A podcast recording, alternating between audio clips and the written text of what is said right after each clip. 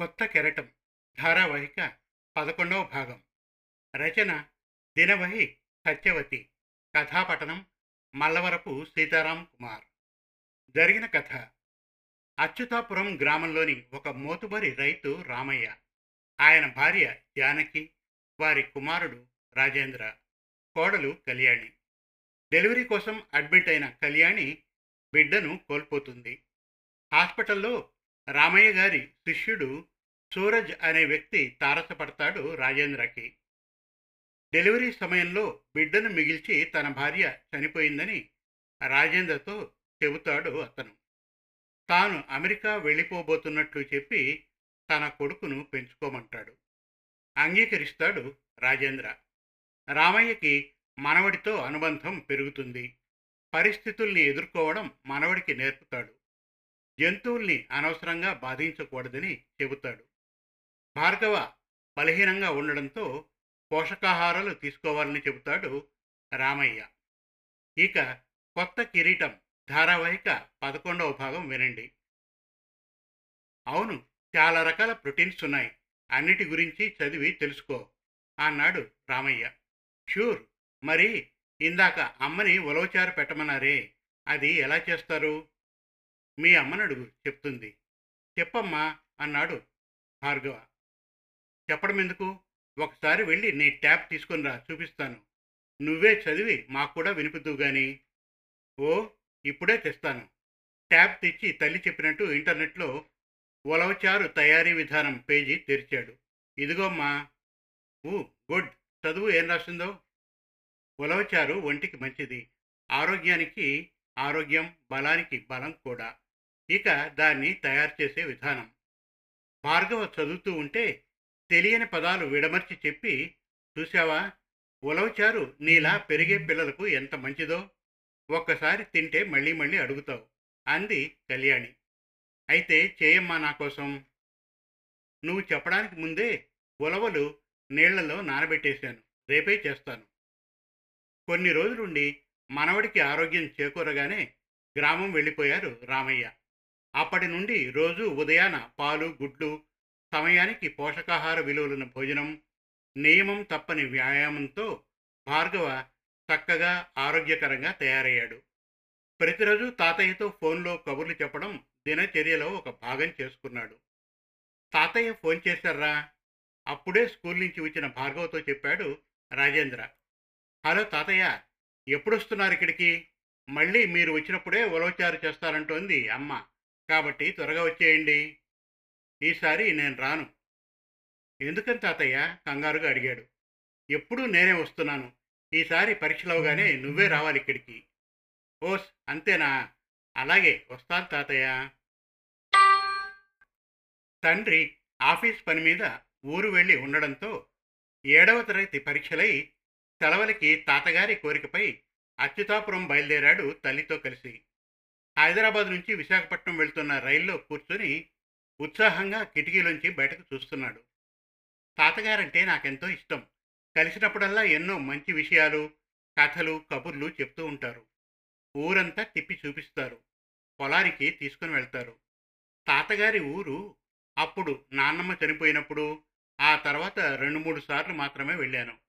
నాకు స్కూల్ వల్ల వెళ్ళడం కుదరనప్పుడు తాతగారే వస్తున్నారు. నాన్నమ్మ చనిపోయే నాటికి నేను బాగా చిన్నవాణ్ణి. ఎప్పుడు కలిసినా ఎత్తుకుని ఆడించేది. రుచికరమైన పిండి వంటలు చేసి దగ్గర కూర్చొని ఆప్యాయంగా తినిపించేది. నాన్నమ్మ గుర్తొచ్చి భార్గవ మనస్సు దిగులు పడింది. భార్గవ్ మన ఊరొచ్చింది. తల్లి పిలుపుకి ఆలోచనల్లోంచి తేరుకొని బ్యాగ్ తీసుకున్నాడు. తమని తీసుకెళ్ళడానికి అప్పటికే వచ్చి ఉన్న తాతగారిని చూడగానే పరిగెత్తుకుని వెళ్ళి కౌగిలించుకున్నాడు.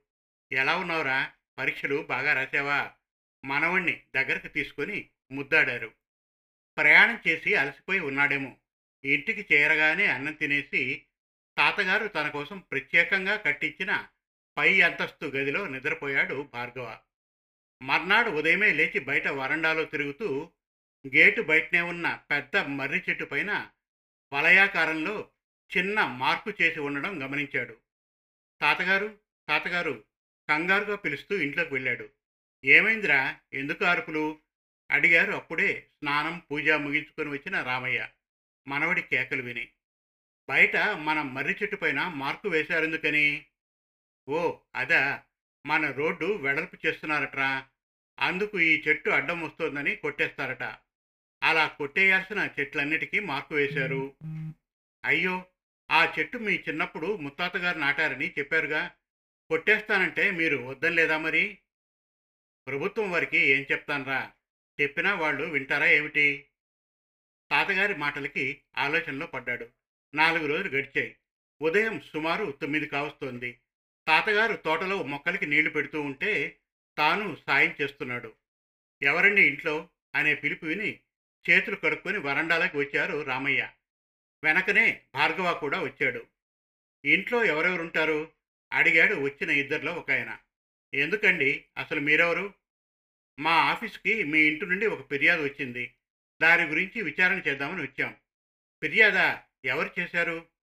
ఎవరో భార్గవ అట. పిలుస్తారా కొంచెం? ఇదిగో వీడే భార్గవ నా మనవడు. వాడు ఫిర్యాదు చేయడం ఏమిటి మీరు పొరబడ్డట్లున్నారు. లేదండి. మా వద్ద ఖచ్చితమైన సమాచారం ఉంది. భార్గవే ఫోన్ చేసినట్లు. ఇదిగో చూడండి ఫోన్ కాల్ రికార్డు. నిశ్చితంగా ఆ కాగితం పరిశీలించిన రామయ్యకి అందులో తమ ఇంటి ల్యాండ్లైన్ నంబరు కనిపించింది. అయోమయంగా తలెత్తి చూశారు. చూశారుగా మా ఆఫీసర్ గారే మాట్లాడారు అబ్బాయితో. ఏరా నువ్వేమైనా ఫిర్యాదు చేసేవా? దేని గురించి? మనవణ్ణి గదమాయించారు. అది తాతయ్య మరి నేను నేను చెప్తానండి. మీ మనవడు ఫోన్ చేసి తమ ఇంటి ముందున్న ఏళ్ళనాటి మర్రి వృక్షాన్ని రోడ్డు వెడల్పు చేసే కార్యక్రమంలో భాగంగా కొట్టివేయబోతున్నారని అలా చేయవద్దని వీలైతే మరిన్ని చెట్లు నాటాలే కానీ ఇలా ఉన్న వాటిని నరికి వేయకూడదని ఆ ప్రయత్నం విరమించుకోమని అభ్యర్థించాడు. ఏరా ఆయన చెప్పేది నిజమేనా? అనవసరమైన విషయాల్లో జోక్యం చేసుకోవద్దని ఎన్నిసార్లు చెప్పినా వినవు కదా.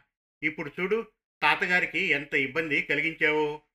విషయం తెలిసిన కళ్యాణి కొడుకుని మందలించింది. అయ్యో అబ్బాయినేమీ అనవద్దమ్మా. బాబు చేసింది నిజంగా చాలా మంచి పని. మా వల్లనే పొరపాటు జరిగింది. బాబు చెప్పినట్లు ఒకవైపు మరిన్ని చెట్లు నాటండంటూ ప్రచారం చేస్తూ చల్లటి నీడనిస్తున్న ఏళ్ళనాటి మహావృక్షాలను నరికివేయడం సబబు కాదని తెలిపి మా కళ్ళు తెరిపించాడు. మా వల్ల ఘోర తప్పిదం జరగకుండా అడ్డుకున్నాడు. నిజానికి మేము భార్గవని అభినందించాలని వచ్చాము. కోపడ్డానికి కాదు. ఓ అలాగా. చాలా తీయటి వార్త చెప్పి నా మనసులో భయాన్ని దూరం చేశారు. వాడి గురించి అడిగితే ఏం చేశాడోనని క్షణం పాటు బెంబేలెత్తానంటే నమ్మండి అన్నారు రామయ్య. అయ్యో ఎందుకండి?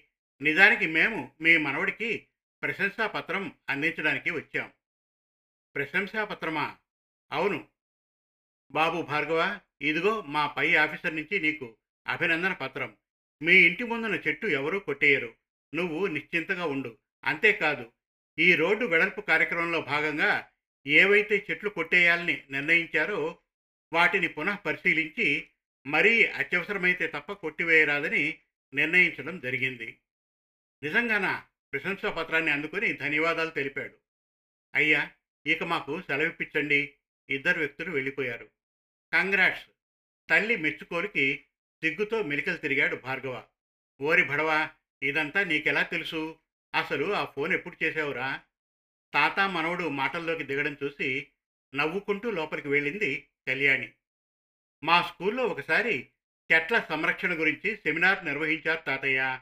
అప్పుడు వాళ్ళు ఒక ఫోన్ నెంబర్ ఇచ్చి చెట్లకు సంబంధించి ఏమైనా సలహాలు కావాలన్నా సమస్యలు ఎదురైనా వెంటనే సంప్రదించమన్నారు.